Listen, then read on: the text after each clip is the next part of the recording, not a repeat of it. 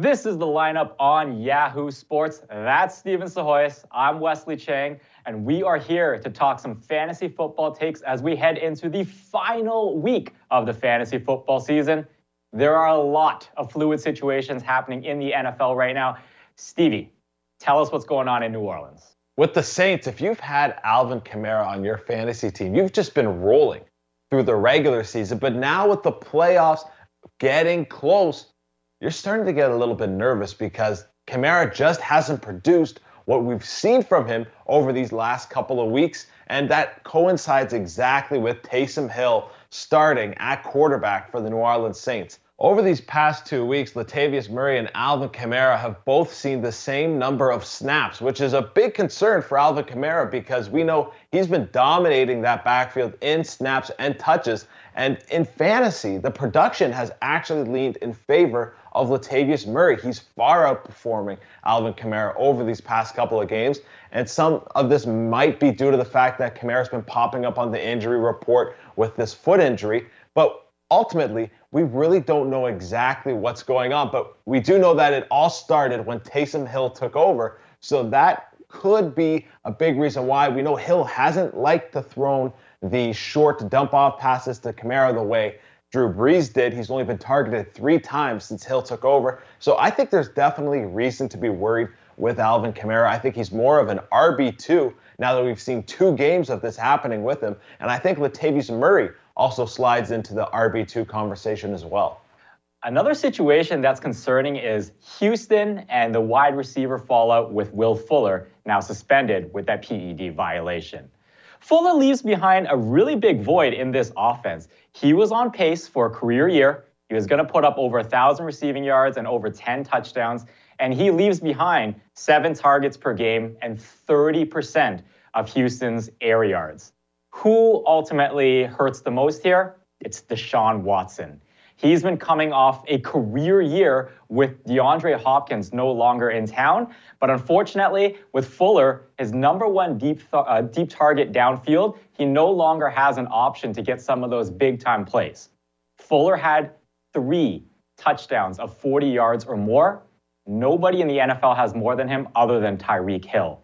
And on Houston, the only other players to have a play of that nature is Jordan Akins and Brandin Cooks. They each have one. So when it comes to the wideout position now, what's vacated? Well, Cooks was actually leading the league in targets, but he'll be able to take on the wide receiver one role in this offense. Keke Coutee is the other name that you should be paying, paying attention to here. You would think it's Randall Cobb, but he's actually away on IR. Kenny Stills, He's actually now off on waivers. So it's these two players who are going to get a slight lift in their production. Cooks has the opportunity to flirt with wide receiver one value. I think he'll be more of an upside wide receiver two. Keke Coutee, he's got the chance to be a high upside wide receiver three the rest of the way. The Los Angeles Chargers saw a big shift in the way they do things this past week with the return of Austin Ekeler. We saw Keenan Allen see only 10 targets, Mike Williams only saw five, and Austin Ekeler saw 16 targets. He ultimately had 30 overall RB opportunities because he had 16 targets and 14 carries, and his 11 receptions and 14 carries combined for 25 total touches, which led the Chargers and was a career high for Ekeler. This is going to be a bit of an issue for Keenan Allen fantasy managers. Now, he's not moving too far down the rankings. He's still a wide receiver one. But the issue with Allen is now we might not see some of those massive target shares that we've become accustomed to seeing with him. And Mike Williams, he just becomes even more boomer bust at this point. He was already a wide receiver three. I still have him as a wide receiver three, but this more spread out offensive approach is definitely going to hurt his fantasy value. Additionally, if you have Austin Ekeler, you have a, a running back one moving forward the rest of the season. I really like Ekeler, especially in those half point and full point PPR leagues, because you know he's going to be getting a lot of work in the passing game. So Ekeler's return has kind of shaken up this offense. It hurts Allen for sure, and it hurts Williams, but I'm not downgrading those guys too much or overreacting because ultimately those guys are going to get their targets as well. DAZN. More live football than anyone else.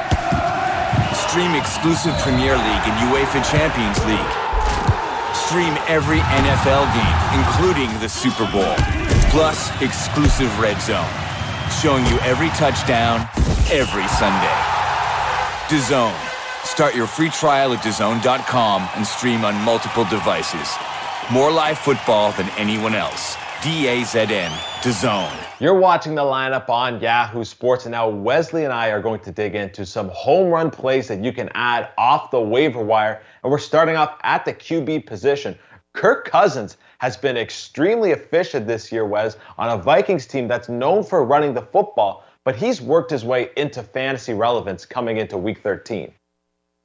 Yeah, in week 12, even with Adam Thielen out of the lineup, Cousins was able to put together the highest graded PFF performance he had on the entire season. And he did this by getting seven different completions to four different receivers on this lineup. On the year, he's surprisingly actually been the fifth highest graded QB out of everyone in the entire NFL. And on the season, he's actually putting up QB 13 production. Now, out of 11 quarterbacks who've averaged nine 0.0 um, average depth of target or above, Wilson is the only quarterback to have a higher completion percentage than Kirk Cousins.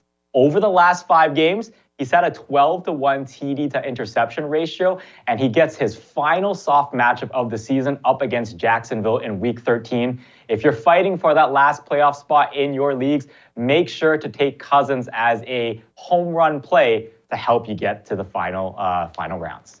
Wes, I'm bringing back one of my favorite players, a gold card member of the Athleticism Through the Roof Club, and that's Denzel Mims of the New York Jets. In his last three games, he's topped 60 yards in each match, and I really like his Week 13 setup against the Las Vegas Raiders. This isn't a defense I'm going to shy away from. They're giving up the 14th most fantasy points per game to wide receivers this season, and I think Mims can take advantage of that matchup. He could have had a few more big time catches this past week against the Miami Dolphins.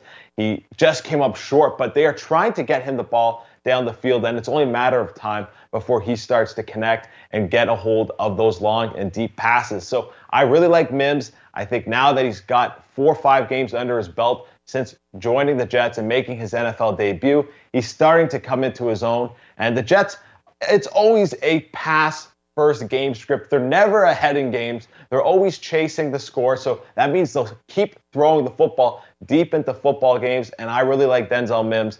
And I do like this setup in week 13 against the Raiders. Desperate times call for desperate measures. And you know things are tough when Stevie and I are going back to back recommendations on a New York jet. Well, cue Frank the Tank.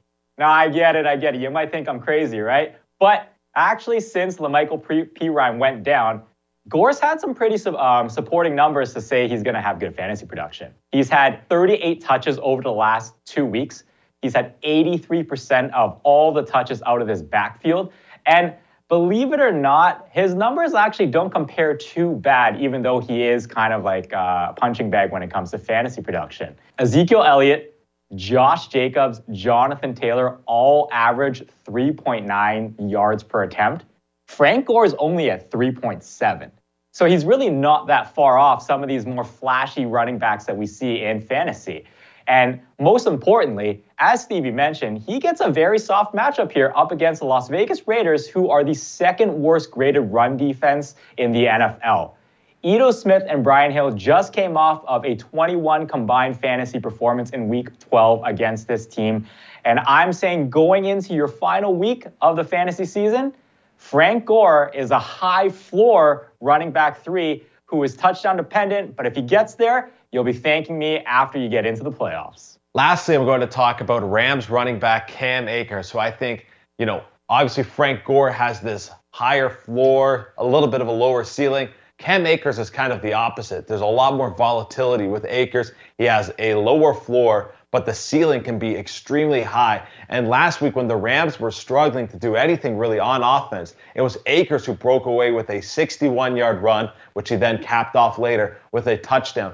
I think Akers is starting to get a little bit more comfortable in this offense. Since the Rams bye week, he is second on the team in touches. And he just, to me, has looked much better than Darrell Henderson, who has really struggled over these last couple of games. I know Malcolm Brown's been getting some of the passing game work, but there's nothing that suggests Akers, especially when you look at his college profile, also can't be a factor in the passing game. So I like the Rams, especially in this Week 13 matchup against the Arizona Cardinals, to have some success moving the football. And I think it's only a matter of time before we start to see Cameron Akers really dominate the snaps, because that's another thing. He's been third on the team as far as the running backs go in snaps. I'd like to see a little bit more of that before I give him the full vote of confidence. But if you need a home run play, you need someone to really come through in that second running back slot, try Cam Akers out in week 13.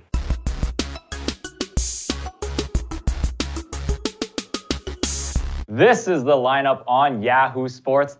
On to the waiver wire. Stevie, you got a wide receiver that fantasy manager should be targeting as a final play for the regular season. I really like Nelson Agholor in week 13 against the New York Jets. The Jets are tied for allowing the fifth most fantasy points to wide receiver this season. And Agholor is really the number one wide receiver on the outside. Hunter Renfrow plays almost exclusively in the slot. And Henry Ruggs at this point is really nothing more than a deep play specialist. He's still not fully polished as a receiver. He had a drop in the red zone last week. I do like Agholor as the receiver that when Derek Carr needs to pick up a play and they line up in these two wide receiver sets, he's the one he's going to look for. Obviously, Waller is the number one receiving option in general, but when it comes to wide receivers, I think Agholor is the number one on the Raiders. And like I said, against the Jets, that's a really friendly matchup. He's been the most relied upon outside target for the Raiders this season. And I think he can have a good game. We saw that their offense was stalling a bit against the Falcons. It was just an ugly game to watch in general. A lot of turnovers, a lot of sloppy play by the Raiders. But I think in week 13 against the Jets, they should have a lot of success passing the ball and relying on that a bit more if Josh Jacobs is out. So I like Agholor as a low end wide receiver two, high upside wide receiver three. With reports indicating Tua Tagovailoa is going to be missing multiple weeks, Ryan Fitzpatrick is a name that you should consider as a QB for the rest of the season, including the fantasy playoffs. Over the season, Fitzpatrick's actually been really good. He's averaged 21 fantasy points per game in seven starts. He's been the QB nine. And outside of week one, he's actually only had one matchup where he's put up less than 18 fantasy points in any single week. After a QB 8 performance last week versus the Jets, he gets another soft matchup against the Cincinnati defense, who is ranked dead last in QB pressures at 68 on the season. With Miami fighting for a rare playoff spot in this 2020 season, this is pretty much a must win game for Miami in week 13 as they get three out of the four next matchups against winning teams, uh, teams with winning records. So feel free to get Fitzpatrick lined up for your matchup in week 13. And for the fantasy playoffs, he should be able to still provide some very productive weeks as well. Now, originally, I had Jalen Reagor slotted into this spot of the show, but Carson Wentz's inability to get him the ball and to miss him when there's literally nobody covering him and not throw the ball to him in those situations has really taken him off the fantasy radar. And instead, I'm going to talk about Gabriel Davis of the Buffalo Bills because when John Brown has been out, Davis has really stepped up his game. He's been actually one of probably the more underrated rookie wide receivers this season. In the three games Brown has missed, Davis has topped 50 yards in two of those contests. And in week 13 against the San Francisco 49ers, I think he'll be targeted quite a bit. We know the Niners have Richard Sherman back, and he'll probably see a lot of Stefon Diggs. And that's probably not a matchup that Diggs is going to win all day long. So I could see the Bills and Josh Allen leaning on Gabriel Davis on the other side of the field a little bit more in this week 13 contest. He's been a big target for Allen. He's got a big frame. He's not the fastest receiver on the field, but his speed's pretty good considering his size. And if you need a wide receiver three in week 13, Gabriel Davis can do the job. Allen Lazard is another wideout who provides sneaky value off of the waiver wire. Now that he's returned from his core muscle injury, he's been slowly getting back into the lineup. But in week 12, MVS, he actually had 60, uh, 56 of the snaps played, whereas Lazard was only out there for 33. You would think that means, oh, they're favoring MVS, but he had zero targets, whereas Lazard actually had six. And when you look at some of the deeper stats and you look at everyone beyond Davante Adams, you'll see that Lazard is by and far the most reliable option Aaron Rodgers had uh, has out of his receiving core. Lazard's passer rating from Rodgers is just under 149, whereas MVS, St. Brown, and Shepard are all sub 90. So even though, kind of like you were mentioning about Ruggs, MVS is their deep field decoy, Lazard is actually their true wide receiver too. And anytime you're in an offense with Aaron Rodgers, you're obviously going to have good fantasy production. In his first three weeks, Lazard played 88% of Green Bay snaps. And as he recovers from his injury, you should expect him to slowly creep back up to those sort of snap counts. He's a high ceiling wide receiver three the rest of the season. Feel free to get him in there as a nice dart throw in the fantasy playoffs.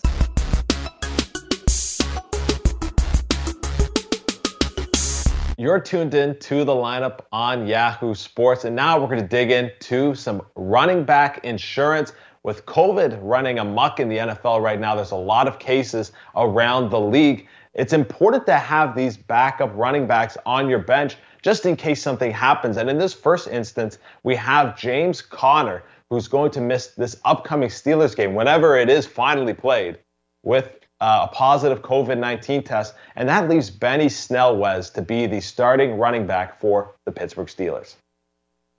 First and foremost, thoughts and prayers to James Conner and his family. Hopefully, it passes very quickly. But unfortunately, with him missing this upcoming game and potentially the next, Benny Snell now steps into the RB1 role for this Pittsburgh offense, which has been humming.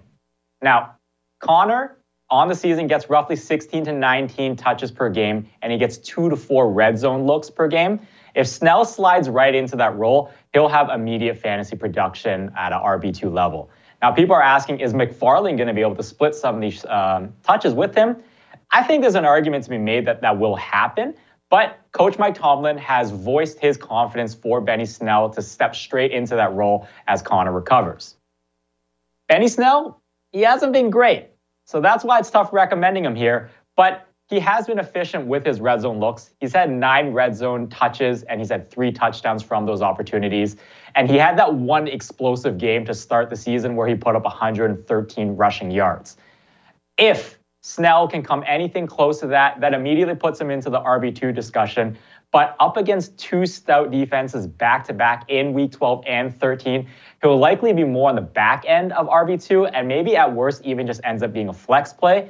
But regardless, if you have James Conner, you have to grab Benny Snell and you have to put him into your lineups no matter what. The situation with the Raiders isn't COVID 19 related, but it's due to the fact that Josh Jacobs, he's a bruising running back. If you watch his style of play, he gets the ball often, and he usually likes to make defenders pay for when they try to tackle him. Unfortunately, it was a freak incident where his ankle got rolled up on on a tackle, and luckily the reports are saying that it's not as bad as it looked. But if he were to miss time, Devontae Booker would step into his place. And Booker has been very good this year in the backup and change of pace role. He's averaging five and a half yards per carry. And if it were to be that Jacobs misses time, this would be Booker's backfield. Really, he would lead this Raiders team in carries, and that could be a rewarding position, especially if Jacobs can't go in Week 13 against the New York Jets. I think you'd have to put Booker into that RB2 conversation. So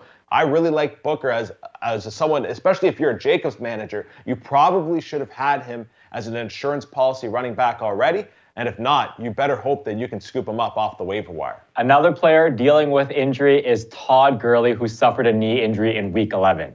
Now, most of us know Todd Gurley has, has this long history with problems with his knee, and that likely is going to carry into week 13. He missed week 12, giving a chance for Brian Hill to start and Ito Smith to get touches. Here's the breakdown of how those two running backs did in that blowout versus Vegas. Smith only had 28 snaps, uh, Brian Hill had 39. But of the red zone touches, Brian Hill didn't have a single one, whereas Ito Smith had all seven from the running uh, from the backfield. So the way I look at it, Ito Smith is the one with the higher upside, even though Brian Hill is technically the starter. Uh, it's a two-headed, a two R, uh, two-headed RB committee here, and they're probably going to have similar RB value. But considering the matchup versus New Orleans, I gotta think you gotta look for the guy who's most touchdown dependent. There's not to be a lot of yards to get after here. Ito Smith, if I had to pick one or the other, is probably your best bet to give you some fantasy production in the final week. That's going to do it for this episode of the lineup on Yahoo Sports. But if you want to stay up to date to everything related to the show, follow us on Instagram at Yahoo Sports CA. And if you're at YouTube, don't forget to hit the subscribe button as well. My name's Steven Sahoyes. That's Wesley Cheng. Don't forget to set your lineup for week 13. We're running out of weeks of the regular season. You shouldn't be forgetting your lineup, but don't you forget entering week 13 of the NFL season.